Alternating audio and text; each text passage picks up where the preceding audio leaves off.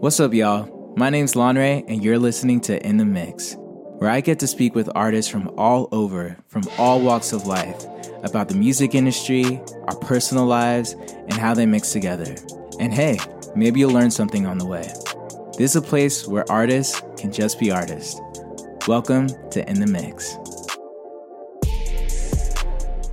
Welcome to another episode of In the Mix. Today, I have the pleasure of introducing you to some of my West Coast friends. We have Erin, Risto, Chris, Michaela, Kieler, and Natalie. How's everybody doing today?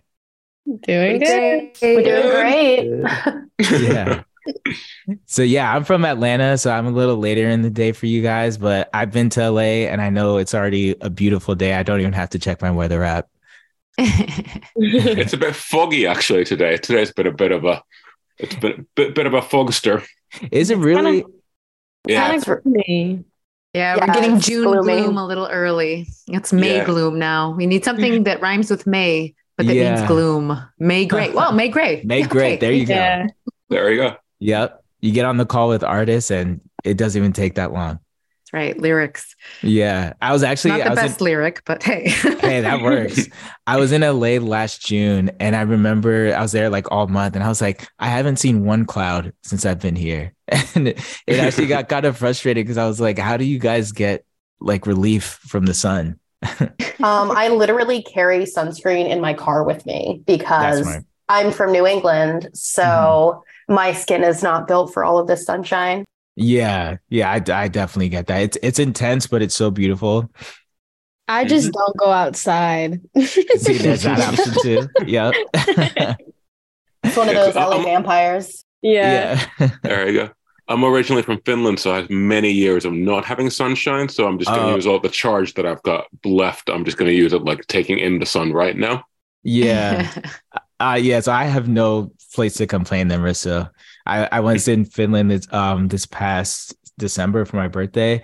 Oh, really? Yeah, we went to, I forgot, we were at like the igloos, like the ice igloos, and they were just explaining like the way everything works with like the sun. And I was like, that is insane that sunlight is a commodity. Yeah, exactly. I mean, have you ever been during the midsummer, like like midsummer? no, that that's on my bucket list to do that. I heard Yeah, because about that that's a really trippy thing. It's like it's not going to be like the movie Midsummer. Yeah, oh, thank God. there there isn't a cult like that but it's, Okay. it's much the crazy thing is because light 24 7 so like midsummer is coming up now in june. So it means like you know when you go out to a restaurant or a bar or, or clubbing or whatever you'll c- come out like you know at three four in the morning and it's still going to be completely light. So it's a- it's Oh a very gosh. trip, trippy thing. And then you, you'll go to bed and you'll wake up and it's light again. Yeah. Yeah, y'all, for the other people on the call, if you have the chance of going to Finland, I highly recommend. It is such a surreal slash like beautiful experience. Like I went during December, obviously, so it's like very dark outside for 90% of the day. And Mhm. then you have it's not even sunlight really, it's just like you get the cusp of the sun, right? So it's Yeah. really cool. Yeah, ex- exactly. It's, it's a little, I mean, I find it a bit depressing. So that's why I ran away to California. I'm like, there's plenty of light here. You know, Yeah. take the sun in. All right. Yeah. So great to meet everyone. I want the listeners to get to know you as well. So uh, we'll kind of go around the horn here and I'll just pick somebody. So we'll start with Chris. Yeah, uh, Yeah. I'm Chris Sangster. I am a music producer, mix engineer, and mastering engineer. I run Sangster Sounds, uh, where my goal is to help independent artists and composers achieve the full potential of their music through a combination of production, mixer, mixing, mastering, and education. Awesome. And then uh, anybody can go next or I can pick on somebody. I'll go. Uh, my name is Kieler, Kieler Avery, and I'm eight. I'm 18 years old. Uh, I'm a singer, songwriter, and a recording artist. Uh, I gig around San Diego and uh, uh, Temecula. I'm working my way up to LA, but um, yeah, I, I released my first EP in December of 2021, and I've released a couple of singles since then. I just released my new single San Diego last month, and yeah, I'm just working towards being a full-time musician after I graduate high school. In one week, I'm graduating in one week. Oh my gosh, congratulations. Woo! Whoa. Thank you. Yeah, that's awesome. Thank you.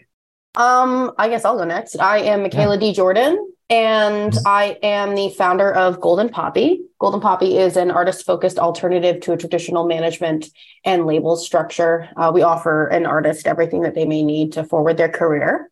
Um, that includes, you know, producing, marketing, management, label services, etc. Um, I am also by night uh, the CTs, which is my music project. Um, I've played in Amsterdam, Los Angeles, um, have been on international radio, and uh, you know, just uh, yeah, do that by night. So awesome. manager by day, rockstar by night. yeah, a lot of different hats. oh yeah. Yeah, and I guess I'll go. I'm Risto Miettinen or Risto on Music as well. I'm a film and TV composer, and um, I score films. I work on composer teams, and then I also write for various music libraries. And I probably have about like I don't know a few hundred pieces of music on TV at the moment, from everything from documentaries to reality TV shows to like um film and TV promos, and Cool. you know, and TV series as well. yeah, that's awesome. Cool. Thank you. I'll go. Um, my name's Natalie, and I'm a singer songwriter and an actress. I'm originally from Colorado. I moved here when I was 18, and I've been here ever since, just having fun and, you know, going for it and enjoying the journey along the way. Um, My style is mostly acoustic. I play guitar, piano, ukulele, and I really love just genuine, authentic sounds and music. So, yeah. Oh, that's awesome, Natalie. All right, and Erin. Hey, this is Erin Carere. I started out in life as a singer songwriter and I moved to Los Angeles 15 years ago because I got signed to a label called Spin Out Records. And I toured, and some of you might remember about 15 years ago what happened with the economy and uh, labels and music distribution in general.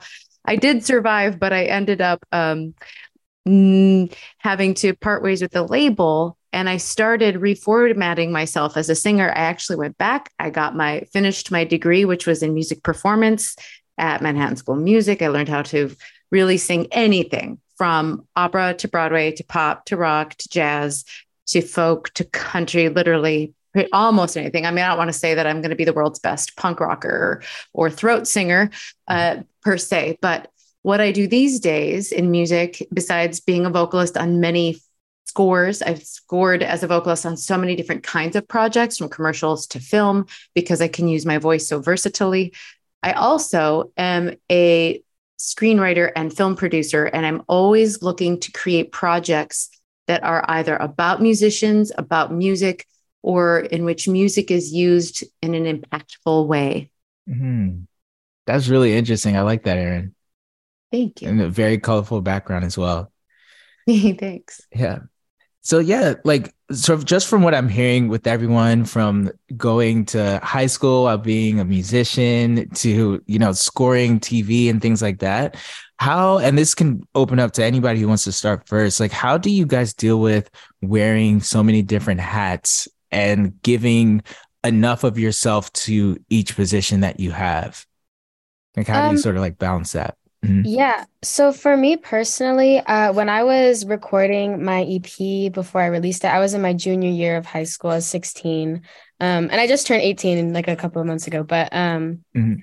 for me, I'm really lucky that I have a an amazing support system. Like my parents have always supported me in everything that I do. So I, I I'm one of the super super lucky ones. I I owe so much to them because like my mom would write notes to the attendants at my school and be like, Kieler's not feeling well. She has a doctor's appointment. And I would really just go to like record my songs and work with my Yeah. producer and stuff. And uh and so yeah, I, I think that for for me a lot of it is uh I can, you know, feel the support that that I get and I'm and I'm super lucky that I can follow my passion because of it. Uh, it's not Mhm. all exactly weighing on me, and um, I'm very grateful for that. That that's pretty much how I how I can continue doing what I do.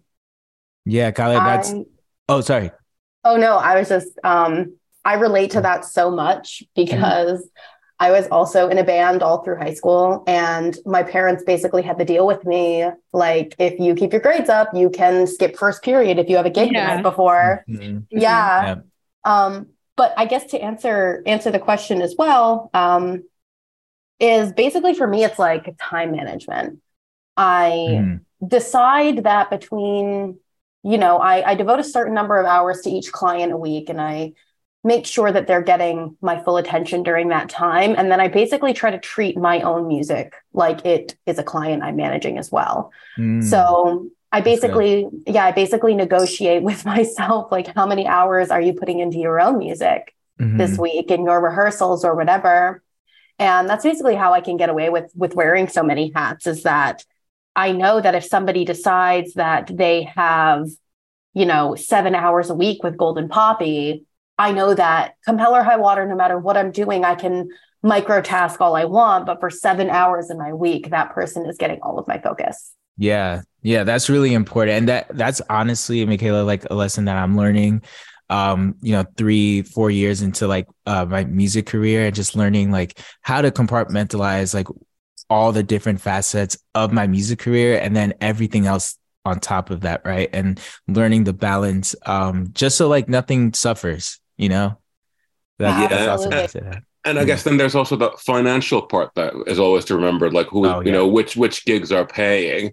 So mm-hmm. that's a that's a big thing how to balance that and all. Yes. Like, and I think a big thing that I I think I've learned as well is like is all the paperwork and sitting down and negotiating and you know reading the fine print. That's also something that you really set need to set time for as yes. well as like since we're just coming out of tax season it's also like personally i'm an independent contractor so mm-hmm. having that set up in a particular way with your accountant or however you, or quickbooks or however you do it I think that's really important to like in the, in the hats that you wear. I think that it's really boring, but it's really important to remember like, okay, I'm my own little business, yeah, or big business, maybe maybe for some some of you, and it's just mm-hmm. like remember and just remember like, okay, this stuff is not fun, but it's also a really big part of being being a musician and managing everything and just devoting enough time to that as well. Oh that's yeah, mm-hmm. important aspect. Yeah. And Natalie, do you have any uh like tips or insights about how you sort of manage all the different hats that you wear in your career and kind of like outside of that as well? Yeah, I definitely agree with the the time management part. That's really important and it's definitely something that I'm still learning as well. I feel like you you get better as you do it more and more. Um, mm-hmm. like for example, for me right now, I also do um, some video editing and I do behind the scenes work as well as in front of the camera and music and performing. Um, so it's been a balance for me, balancing behind the scenes and performance aspects of both film and music. Um, so going back to the video editing, video editing is very time consuming. yeah. So sometimes I find that I can be sitting at the computer for for days or hours, and then I find myself thinking I haven't done anything else. Right. And is so, that yeah?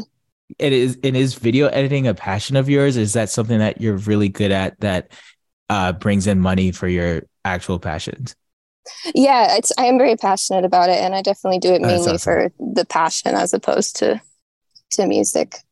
Yeah, and the, the time management is super important with anything. I can agree.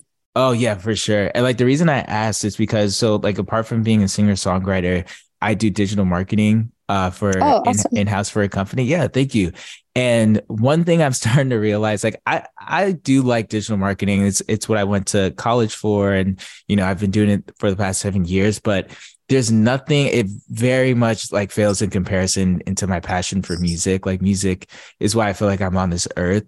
But um, digital marketing is very lucrative, you know, and it's, it's especially lucrative like in the music industry as well. So it's like sort of finding the balance between the two and and making sure that you know that stuff I'm doing for digital marketing obviously uh, is bringing in a, a, lot more money than music is right now. So it's like finding the time for that, but then also finding the time for like where my creativity lies and everything has been uh, an uphill battle. I put it that way. yeah, absolutely. Yeah. I just want to pipe in about that though. This is Erin, uh, yeah. because I feel like it's always been that way one way or another. Like even people who are household name celebrities, aside from a very few, they're still always having, you know, for example, um, they're putting their money in investments mm-hmm. or they have their licensing companies or there's always different ways that people are creating passive income mm-hmm. and i actually think that's yeah. really valuable for people to think about like you yeah. might know um, a person for their music, but they may also have holdings in uh, properties or mm-hmm. in companies that do fast food or you know all sorts of different things and i think it's right. it's kind of more the norm than not it's just maybe something people don't talk about as much yeah and that's such a good point erin because i feel like when, whenever we talk about you know doing other things outside of music we're always talking about oh like endorsement deals and sort of like these you know larger than life like things, right? But then when we look at just the people in this chat right now, like, you know, some of us have side jobs or some of us have other music adjacent jobs that are like more lucrative at the time. And I think it's kind of always going to be that way, right? Like music in just the way the uh like the pricing structure is set out on streaming platforms now like you don't really make that much money from music um anymore. Definitely not um like right now like the way the music is. So that that that's really interesting that you said that. And one of the main reasons i wanted to have this conversation was because i love hearing that other people are having the same kind of experiences and kind of exposing non-musicians to the reality of it.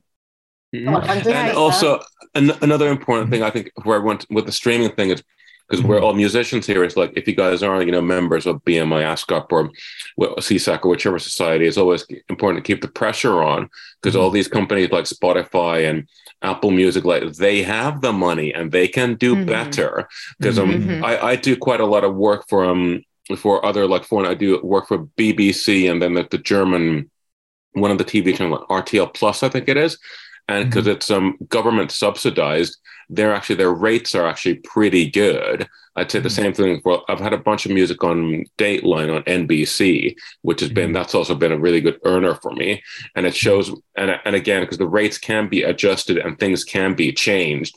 And my thoughts are really like Spotify and a lot of these like streaming platforms. They're really getting away with murder in some of these cases, mm-hmm. with the mm-hmm. rates mm-hmm. being so low.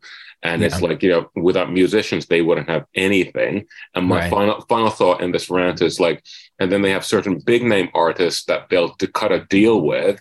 But mm-hmm. most folks, like if you don't have Taylor Swift numbers, then they aren't going to do any deals with you. So I think there's there's a balance that it can be changed and it can be adjusted. Right. Amen right. to that. Agreed. Mm-hmm.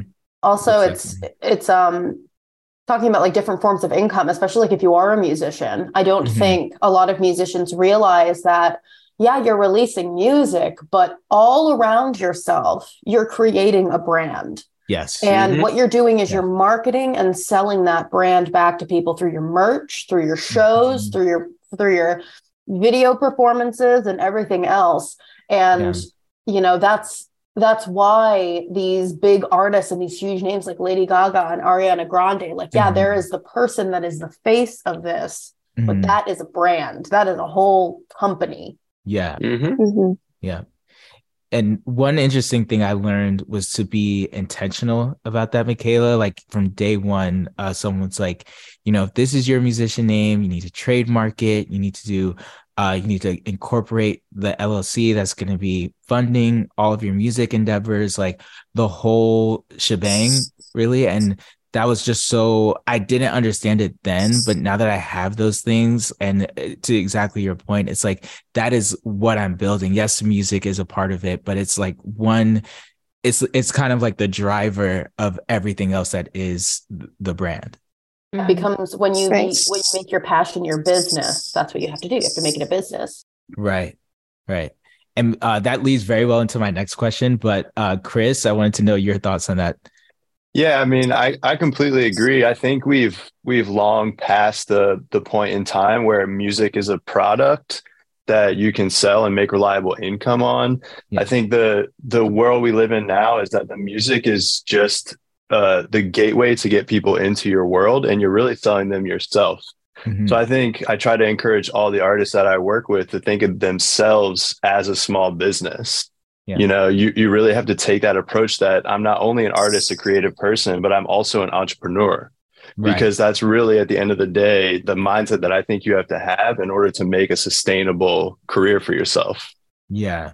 Yeah. And I think to your point, like going to what your music, like w- what is the subs- uh, substantial value of what you're doing in the industry, right? So like what are you like what are your beliefs? Like what what do you stand on? Because you can't just get into this thinking it's a uh, get rich like quick thing because it's the exact opposite of that. It's like yeah. you have to have like the right mentality of but like to lose rich quick. Yes. Exactly. yeah. you look at those books, it's like, well, I've lost a lot of more money than I've gained.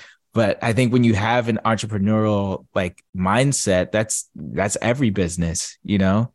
So like, I don't know, just little side note, do mm-hmm. not underestimate the power of a barter in this industry. Like mm. it is vital to getting so much done. You know, like yeah. barter your mixing services for someone to play guitar on your album, like something yeah. like that. Yeah, Chris, have you uh, ran into that a lot, like uh, when starting like your mixing business? Yeah, definitely. I think especially when I was first starting out, you know, I was doing tons of free work, you know, tons of yeah work for other exchanges of goods and services. Definitely. Right.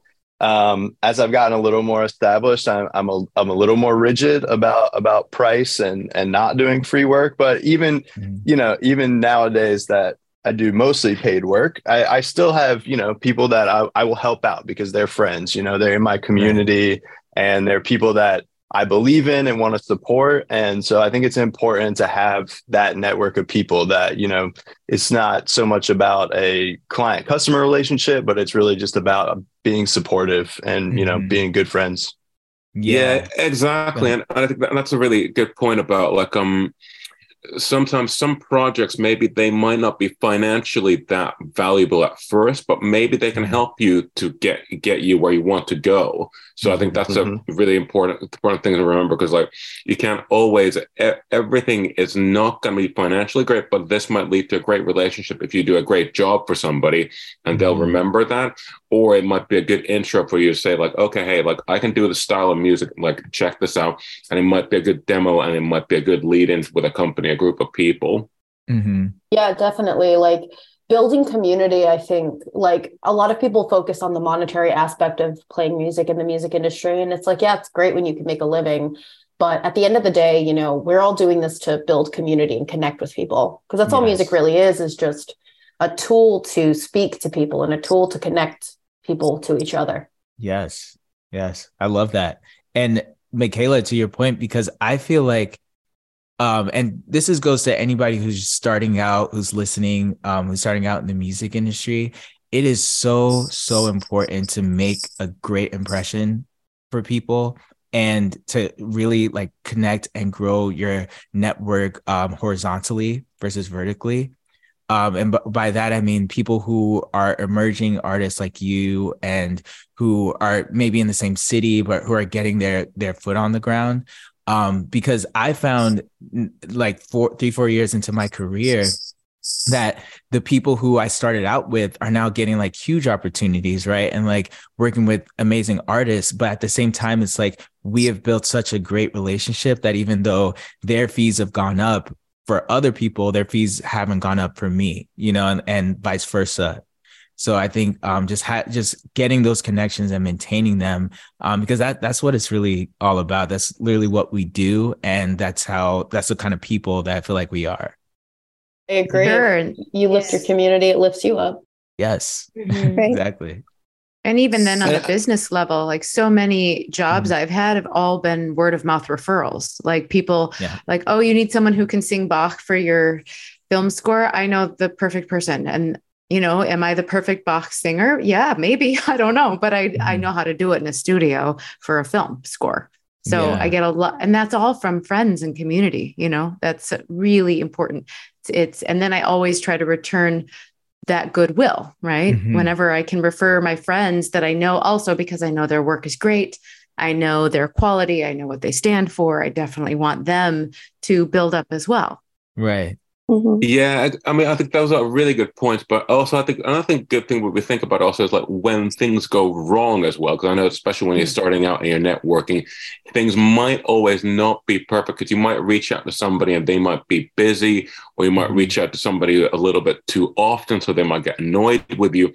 And these things happen. And I'd say to anybody starting out, like if something goes wrong, don't worry. It's it's not like a reality TV show, an American Idol or Pop Idol, where they go, "This is your last chance." It's like there's there's definitely going to be more chances down the road, and everybody has had moments where like things maybe haven't worked out, or there was a referral that you got, and then it Mhm. turned out you weren't the right fit. And it's like these things do happen as well. And I wish kind of people talked about that a little bit more as well, because it, it's not Mm. always a always a um what's right what's right what am I looking a straight ride.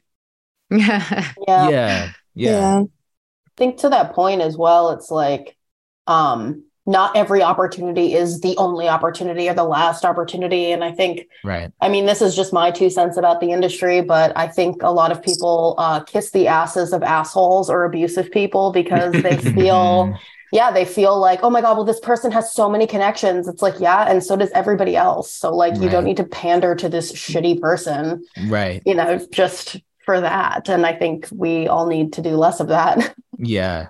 And to be honest yeah, with Caleb, exactly. Oh, go ahead. No, I was just I was just agreeing there because it's it's a very disturbing thing. is like quite often you find people who can get into a very powerful position of power, Mhm. and then then the types of deals that they will offer will not be very favorable. And just Mhm. because that person holds that position, everybody runs up to them thinking that's the only opportunity. But it is not. Mhm. There's so many ways around that. So that's something I'd love to see that people would be like, okay, if somebody offers you that is really terrible, maybe it's not really worth taking that that kind of Mhm. behavior or that kind of like um I guess abuse of power, abuse of contract, maybe that's the better word. That Yeah. it wouldn't be supported because again, because like they're like even currently with the writer's strike, I, I, Mhm. just, I just find that completely Example. ri- ri- ridiculous. That it's just like, hello, these are writers that they, you know, without the writers, we don't have any shows to watch or any shows to write music for or any shows to like, you know, sing on or to play songs on. So it's like, Mm-hmm. come on, I think there's a better way to work together. All in all, it all in all, doesn't always have to be greed. I guess would Yeah. be my rant and rave about that. Amen to that.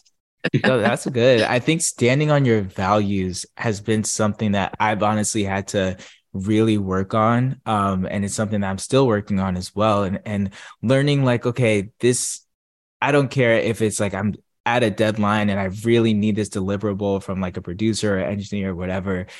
If you know, if that takes a long time and if that's like um a no-go for me, then I have to let it go just based on like, you know, my mental health and and my level of like taking taking on more stress when it doesn't really need to be that way. So I, I like that you guys were saying that and it's something that I, you know, I wish people did talk about more because it's so common in the music industry and um maybe like Erin you have insight on this of like even in the film industry how people just really just take anything just because they either think it's like scarcity or you know they just want want to get it done in a like quicker manner or whatever Well, there's a really interesting, I might even say, dirty secret about the entertainment industry, which is that so much of it is run on fear rather oh than Oh, Yes. love or purpose, you know? So, one thing, and I, you know, I'm, uh, I've been here pre and post Me Too.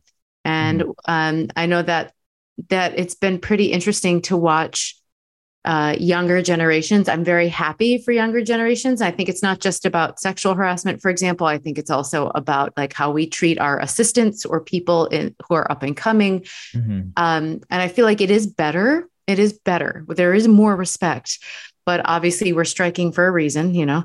And Mhm. um, I, I kind of feel like one of the things that I learned, you know, the hard way, but that I think maybe others can learn by looking at generations before is if you know your purpose and what you stand for, it will definitely give you a better opportunity to not act out of desperation uh, when you're starting out. Because, mm. yeah, there's a lot there's a lot people will take because they're so afraid they won't make it.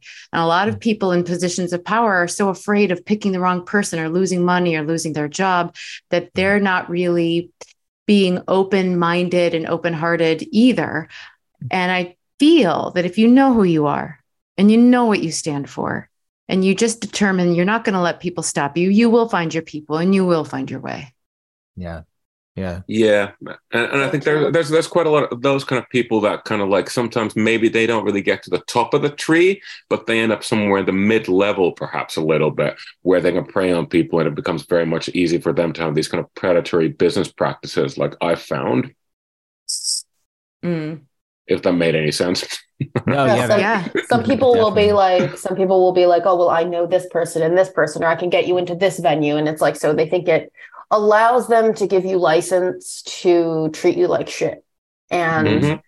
i've definitely been in that situation you know with people who have been like oh well i can get you into this venue i'm like yeah and i can get into that venue in other ways you know Mhm. people Mhm. just like to flaunt the little bit of power they have because it makes them feel secure you know Right. Mhm. and and I, I completely agree about you know if people came to these opportunities more in like believing in a project or collaboratively instead of just being like oh well that person has 17 million followers and they're probably the safer marketing bet you know then we'd Mhm. see a big change in this industry Yeah. Mhm.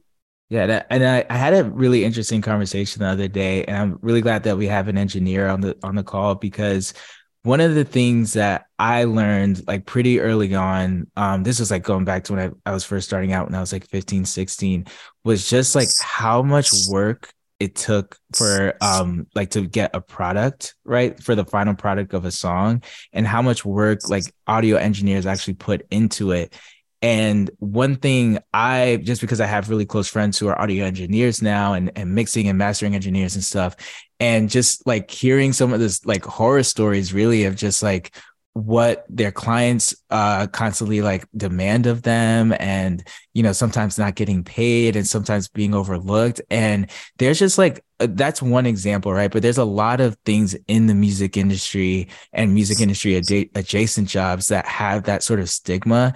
And um, i'm interested like to open this up to you guys especially to you chris. Like how do we get past that you know like how like for me i can i can say that one thing i've been doing is making sure that when i'm promoting any of my projects that i i highlight the audio engineer right? Because i know that like that's really 90% of what the listener is listening to. I just happen to be one Yeah. of the instruments and like the face of it.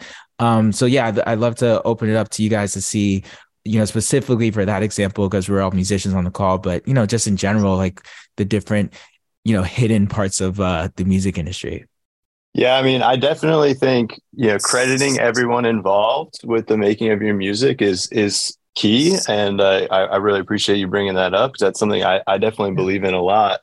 Um, I also think you know, hopefully, all of us that are are you know on the younger side of things and are coming up in this industry and eventually will you know hopefully go on to be the old guard in this industry have had enough bad experiences that we'll do things differently when we're in those positions of power. So I really just think Right. we have to take the onus on ourselves that when we are in those positions of power that we do things differently than maybe the Mhm. way that we were treated. I mean, I was certainly Yeah. treated terribly when I first started as, Right. as an Right. assistant engineer. So, you know, I I carry that memory with me and, you know, try to do things a different way. yeah it's awesome It's very true. I think too, Mhm. like, you know, from a from a marketing and management standpoint too, making sure that you stay connected with everybody that worked on a project or a song with you and, you know, tagging them mm-hmm. through the promotional process and making sure to publicly thank them in the announcement is very important because then they will take pride in the project as well and go and share it with their network. And sometimes it's not the quantity of people looking at the project it's the quality. And if you're able to make really good connections based on you know the people who the folks you work with have worked with then that can be incredibly beneficial right Yeah, I, I think from like my stance as an artist too is I work with the producer. His name is Mark Suhonen. I've worked with him on on literally everything I've released. Um, he's really great. But I think uh just understanding that you can't do any of this alone in any sense. Um, Mhm. I know that I can't. So just kind of I think it comes down to like a- as an artist, like not having that ego of like, oh, I'm so much better than anyone else. Like that's just not true. yeah Um, and making sure that in in that sense, like I know that whenever I'm releasing a song or if I'm in the studio, if I post anything, I always tag my producer, um, posting pictures of him that he can he can post and I'll tag him and make sure everyone knows that, you know, this was not a solo project. Um, and and things like that. Yeah. Love that you are so young and you already know that. Right. Like- Like, that's so awesome. Most 18 year olds who are musicians are like, I am the best. And the fact that you the fact that you already have that attitude of collaboration is amazing. Yeah. Thank That's you. fantastic. And anybody else with some like insight of different like industry things? For m- my example was definitely about the like mixing engineers and sound engineers, but I'm sure there's like different aspects. Like for another thing I found too was like, so promoters, I'll just be honest, are hit or miss as far as like likability, as in my experience.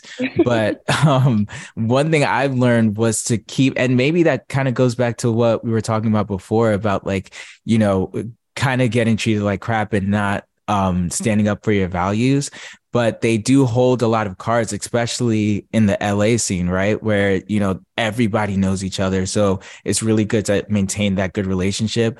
But, you know, Oh, I'm- sorry. sorry. One go thing I, I, I just say within that, because there's the very common saying is that everybody knows each other. That Mhm. might be true, but it doesn't mean that they all like each other and they're all alike. facts. So I Yeah. that's, that's that's one thing I've come to find out. It like you know whatever. Bob knows Steve, and they have two venues, or they whatever they run two music libraries, or they're working on TV shows. It Mhm. doesn't mean that they're going to be alike. And if they hear that you've been having problems with like one of them, it doesn't mean that you're automatically blacklisted. It might mean that one of the guys might look at you. Yeah, I think that guy's also a bit of an idiot too. yeah. You know, might, might might also happen because yeah. quite often it, when you have problems with somebody usually it's not not you who might be having the problems it might be other people who have similar experiences Right. That could be a miscommunication. hmm Right. yeah Right. 100% I think um honestly I'm going through an album release cycle with an artist right now and we have just Mhm. found this absolute rock star PR team. And Mhm. you guys got to remember like a PR team, they're like the OG influencers, man. Like they're Yeah. the people that know how to connect you with the right things and if you find a good one, they're like gold, but if you find a bad one, it's not a good time. It's really tricky to find a good one. Yeah. I used to I work in P. Oh, go ahead. No, I'm just saying that's why so many artists choose to self promote these days. You know, why so many artists are just like, well, I'll just be an influencer then. And, you know, they just learn to do it themselves. hmm I feel like that that's the case with a lot of different aspects though too, because it, it's so I, I'm blessed because I came from a digital marketing background and a PR background. So a lot of these things were very familiar to me when I was starting my career. But one thing I, I noticed very quickly was that that that's rare, you know. So it it was it was easy for people like me to kind of jump into that and to and to spot out the phonies like you were talking about, Michaela. But um, I, I think one one thing I really like about the music industry today is that everybody's so DIY, you know, and everybody's like really the people who are really passionate about it and willing to put in the work.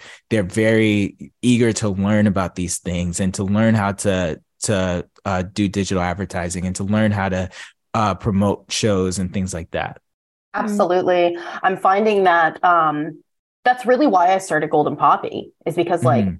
You know, as an artist, I realized so many artists don't need an entire team. A lot of them are very good at doing certain things by themselves. Like, some of them are great marketers and some of them are great producers. Right. So it's like I created a space so that everybody could pick and choose what they needed, you know, and then they Mhm. they can find the support where they need it, but also, you know, be the driving force behind their careers. And I think that is kind of the way things are turning in the industry right now, where it's very much more artist controlled, you know. Yeah. Yeah. And I, I love that. I'm interested to hear like from another uh singer on the call, like Natalie, do we need labels? Um, honestly, my personal opinion, I don't believe that you really do nowadays. I Mhm. think some sometimes, depending on the person, depending on the situation, and you know your personal preferences, um, you might want one. But I think especially with with social media, and I'm glad that Michaela, you mentioned the influencer thing, um, because with social media, that's become such a such a big thing nowadays. It's almost like the entire marketing aspect of things has shifted to that um, Mhm. and you know everybody nowadays is wanting tiktokers and you know you need a certain amount of followers with with a lot of people to even be considered someone you could say quote unquote I agree with Natalie. Um, I could do a whole podcast about the pros and cons of labels. Mm-hmm. Yeah, I've I mean, I'm sure like it's the same case with a lot of people on the call, but like I grew up thinking, okay, I'm gonna get signed to Atlantic, and then that's when my life is gonna change. I'm gonna be touring around the world, blah, blah, blah. But the reality of that, even back then, you know, like that's it's lightning in a bottle when that happens. And then even then, that was when people were still developing artists and now that job has been put on the artists and their managers you know and i i'm not sure how i feel about it because i feel like okay if you're making an it, i kind of think of labels as a business loan almost and um mm-hmm. if you're you know if i'm doing all the work then why it like because that's a crazy like uh like interest rate then if that's a business loan if i'm doing all the work and you're uh giving me like the x amount of money and then you expect like so much of it back, right? Like to be recouped. So mm-hmm. I, am you know, I'm curious to think what you guys think. I, you know, I, obviously I still want to get signed to a record label and, and sign a deal, but my uh vision of it has definitely changed and kind of to Natalie's point it's like it's it feels very empowering to know that like we have the power as artists to do that ourselves now but right. I'd, well, I'd, I'd, ask you ask you this question though is like sure, on, on, on, on the artist like on development side where does that lie? Who develops the artist? Because I'd say like a lot of the TikTok content is quite gimmicky, and it's not basically like um. Well, I think I'm a bit older, so I mean, here's my old man rant. But maybe some of the music isn't like I don't know. I'm curious to see like in about 20 years how much of the music is going to have a lot of staying power. Because I'm mm. seeing a lot of music from like from the 90s, for example. It's and early 2000s that I think it's it sticks around. I see it more in TV shows than music, say, from a couple of years ago? Or, um, or, or am I completely wrong? And it's just that people are developing fine on TikTok because I feel like the artist development stuff is not happening as much as it used to. So if there, if the labels don't, if there's a label to help with that, who would help with that, or does anybody need any help with that? Right.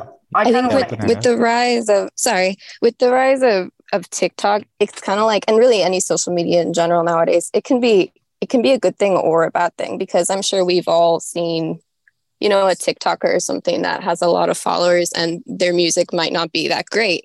Mm-hmm. It's more that they get the attention because they have a big following. You know what I mean? Mm-hmm. And then there's a lot of people that are are really, really talented musicians or singers or artists um, on Instagram or wherever, and they might have like 500 followers, but they're better than the ones with millions. You know what I mean? Mm-hmm. Yeah. yeah so, so, so, so my question is a little bit more: Is it more about being an artist, or is it more about being a, say, is it social media personality? Would that be the right term? Because I feel like those yeah. two are bat- battling it out a little bit. Like I work in film and TV, so it's not really my lane that much, but I, I kind of dip my head in there every once in a while, and I, I just notice it changing. That I, to me, it feels it's more about the social media personality these days. But I could be wrong. So, what do you guys think? I mm. I I think that um when it comes to like the battle between the two of them, I guess is how you put it. Uh, as an artist, I think there's a lot more value in like live performance, and I think that being an artist mm.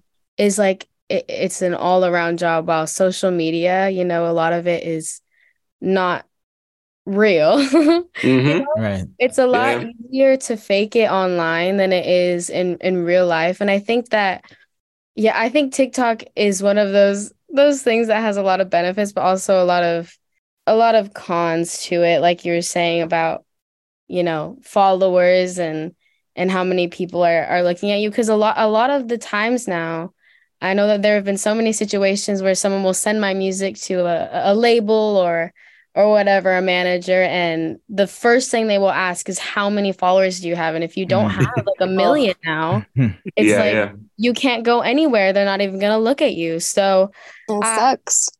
I think that when it comes to that you just have to remember like what do you value the most? Because for me live performance is everything you know? I i gig around all the time and and I want to be a touring artist as as much as I want to be a recording artist but uh so I think in that in that sense um to get out and and do things but also because of modern day like technology and stuff you have mm. to have an online presence so I think you have to be both if you really want to do this like as a career um yeah. So I think I think you have to have all of it, really. Yeah, I, I think there's like a couple different parts to that. I think what you're seeing a lot right now is on TikTok, people are going for that kind of fast food and fast digestion. They want something to hit very quickly Mhm. and be a flash in the pan so that they can continue working with it and like gain a lot of followers very fast. So Mhm. what musicians are doing is they're writing hooks. They're not writing songs or singles even anymore. They're writing hooks. Mhm. Yeah. hmm But what's happening is that's not creating anything of substance. Now, to like circle back to the label thing, a lot of labels think that a high volume of social media followers and a high interaction percentage means that their artist is marketable.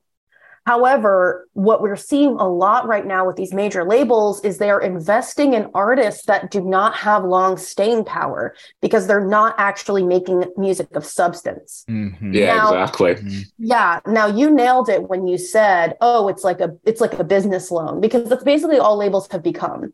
Mhm. Back in the day, it used to be you went around and you gigged, and then the A and R guy found you. Then the A and R guy Mhm. pulled you into the studio, and they told you because they worked for the label. They told you what the label wanted. You recorded what the label wanted. The label fed that to radio. The label fed that to TV, and then you were created.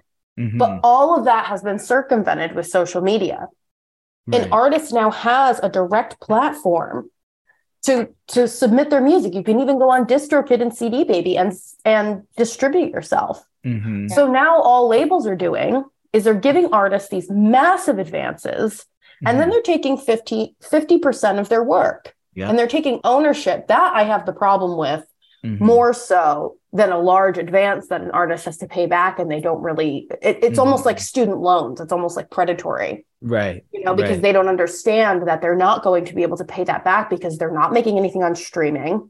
You Mhm. know, gigs, maybe you'll break even unless you're on stadium tours. So Mhm. basically, they either have to really hustle merch or brand deals and then just give everything back to the label. Yeah, and isn't it funny how that circled back to what um Erin was mentioning before about like you don't really make that much money in music, so like you have to do all of these things, and it- it's only gets it only scales up the bigger of an artist that you become. Exactly. And that's that's why I think that's why like a lot of times I will advise artists against signing with labels, especially major labels, because they are not necessary anymore.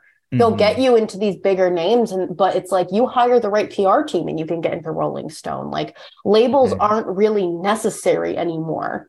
Basically, they're an endorsement. They're a very Mhm. expensive endorsement, you Yeah. know? And I just think that I it's really refreshing to hear Kieler talk about the fact that you are gigging all of the time because that is just the way that they used to do it back in the 70s and 80s. And I think Mhm. that we're about to see a resurgence of that as Yeah. people are getting sick of digesting these little bits and pieces of songs and they want things of substance again. But Yeah, anyway, rant Mm. over. Thank you. No, that's a great rant. That's good that you're very so optimistic. I don't know. I just find it like I think it's getting shorter and shorter what people want to see. You see, and I, I'm interested to see what Chris y- you think about this and like how you work with artists and because you're you're you have a lot of different artists that you work with and you're kind of on like the ground like level with them like when they're actually making the songs like do you see that trend happening with emerging artists as well like where they're just making like very hook heavy songs and like not really substantive Uh, yeah, I mean, I definitely see that trend. I think to, for me personally, I, I typically the artists that I work with aren't like really doing that so much, um, but I definitely see that as a trend in the industry. I think for the artists that I work with, and and honestly, just like as good advice, I think for any up and coming artist is don't think so much about oh I want to sign to a major label. Like honestly, like the three major labels, they're not going to offer you much unless like Mhm. you're ready to take your career from being a star to like a super duper star. Like that's Right. really all that they do anymore. And like Mhm. anything below is just kind of like taking your money and taking your property, really. So I think Mhm. you got to think about it more about how can you develop like a really dedicated smaller fan base? Yes Because honestly, like if you do, if you do the math, you don't really need that many fans to make a good living. Like if you have a thousand fans that you can get to buy $100 worth of your product a year, Mhm. you've made $100,000 that year. right. So it's it's not really for me anyway about how do I become a super duper star? How do I become the next Beyonce? How do I become the next Taylor Swift? Mhm. For me and the artists I work with, I try to look at it as how can I develop a really passionate fan base at Mhm. whatever scale that is appropriate for you and your music at the time. Right. Quality over quantity. Yeah, 100%. And I mean, you the two examples you just brought up, Beyonce, like Destiny's Child, her dad was taking them to like different like schools and things like that. Like the the steps that they took are still valid today, you know, and like the fact that they Oh, got yeah. to where they they got to. And th- one of the things that I've seen in the in the industry is like people are really trying to skip those steps that are so Mhm. vital that we think, oh, you know, like this person has a million followers on TikTok, TikTok, let's give them, you know, um, you know, let's put a bunch of money into them and like uh start start their career when it, to what Michaela was saying, it's like, but at the end of the day, that substance, those steps were skipped. So there's no continuity after that, you know? And then there's also the, the development part, which I think that's what labels used to do back in the day. They find an artist or work with an artist, a band, or you know, with Destiny's Child, for example, and they're still Mhm. at that development process that they take it through and Right. introduce them to the different producers and different like songwriters or mixers, what what have you not. And I think that's really important in an artist stage, even at a later point that you can kind of like develop a ca- career that goes somewhere that Mhm. not just like a gimmicky thing. Right. Right. I think I think we've even seen it with some of the shows that are talent shows, which can be great. Oh, They can be great to break people out. But I I had a a friend who was on a talent show and then never but she was a good singer, but she wasn't she didn't have a following. So uh, she Mm. was on the show, she toured with the show's tour after, and then nothing because she Mhm. didn't have her own following and she didn't have the years of being in clubs like Kieler's talking about, right? She didn't have what so many musicians who, if they weren't developed by the label themselves, and they were like the Beatles who played in a cover band for years on end, or you know, Mhm. uh, Dave Matthews Band, right? Nothing attracts a crowd like a crowd, or even um, one of the bands from my hometown. I'm originally from Minneapolis.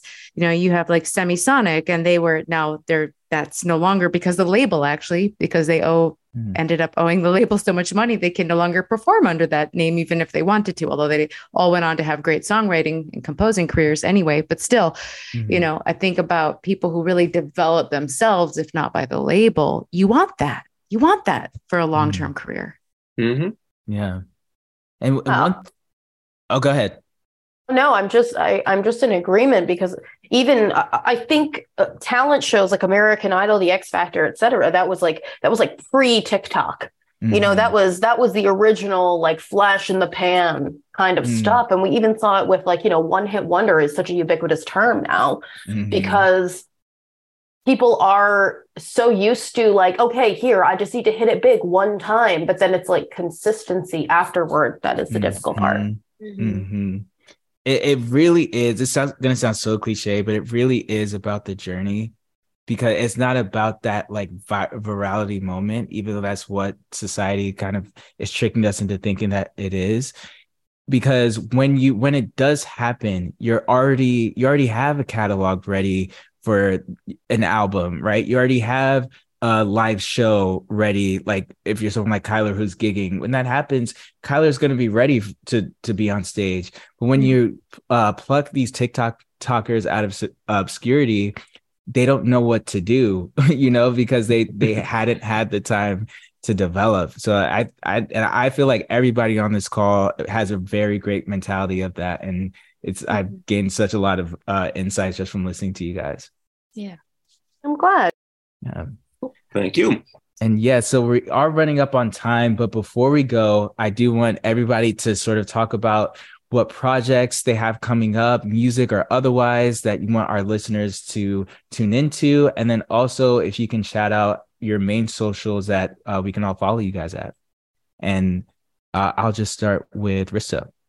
Okay, what I want to shout out, I recently did another library album that's um Christmas music, but it's done in world music style. So I had a chance to record some sitar, some trumpet, some kalimba, and I've got some great versions of Auld Lang Syne in like in African and in Latin.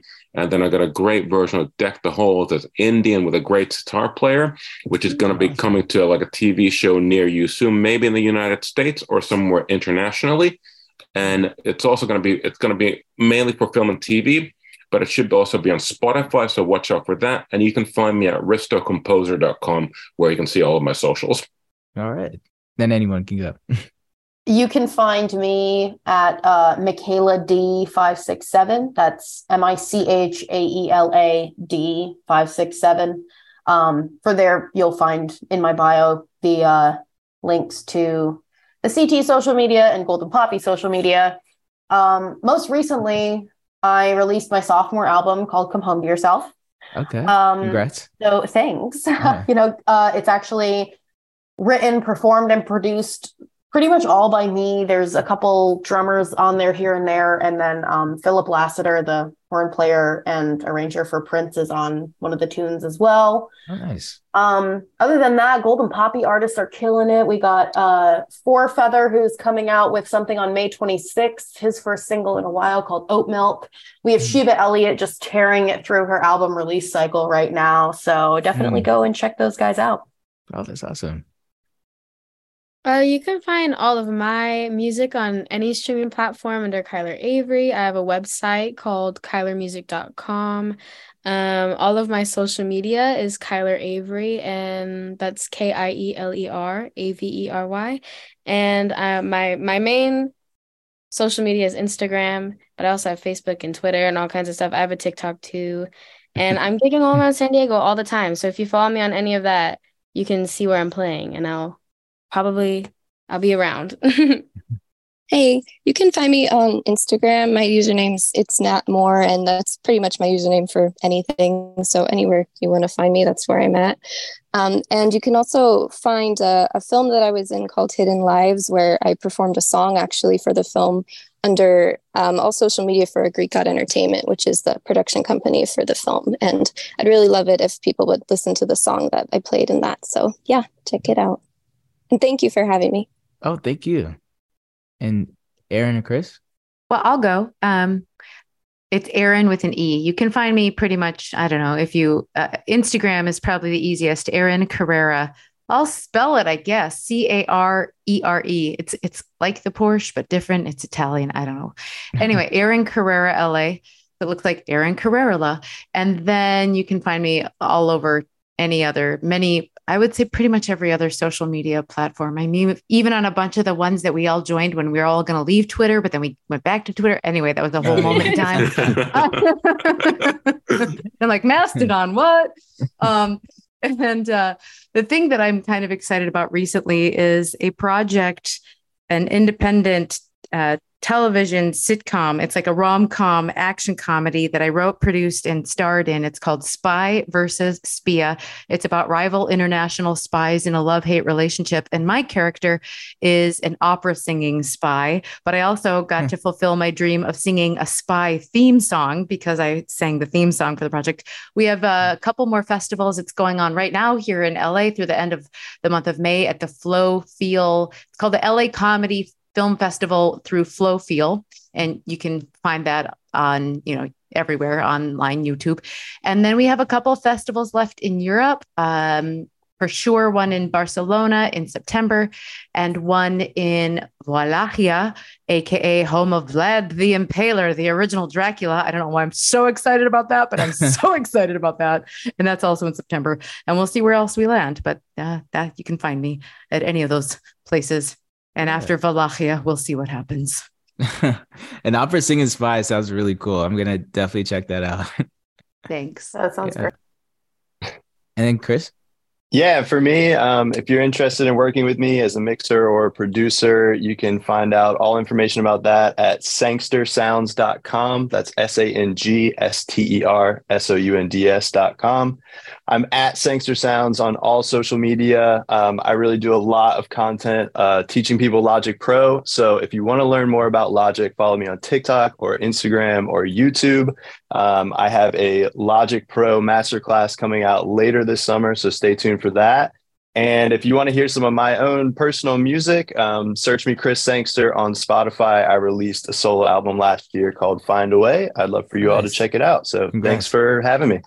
Yeah, of course. And again, what a great conversation between each and every one of you. I gained a lot of wisdom and I'm really looking forward to seeing where your careers take you from here. We'll definitely be connecting uh, offline. So thank you so much to everybody who joined the call today. And thank you for tuning in to another episode of In the Mix. I appreciate Voyage and Canvas Rebel for giving us a space to talk. And I will catch you guys at the next episode. Bye bye. Bye. Thank you. Thank, Thank you. you. Thank you. Thanks. Cheers. Nice to meet you all. Yeah, nice to meet you guys. Yeah, likewise. nice to meet you guys. Same.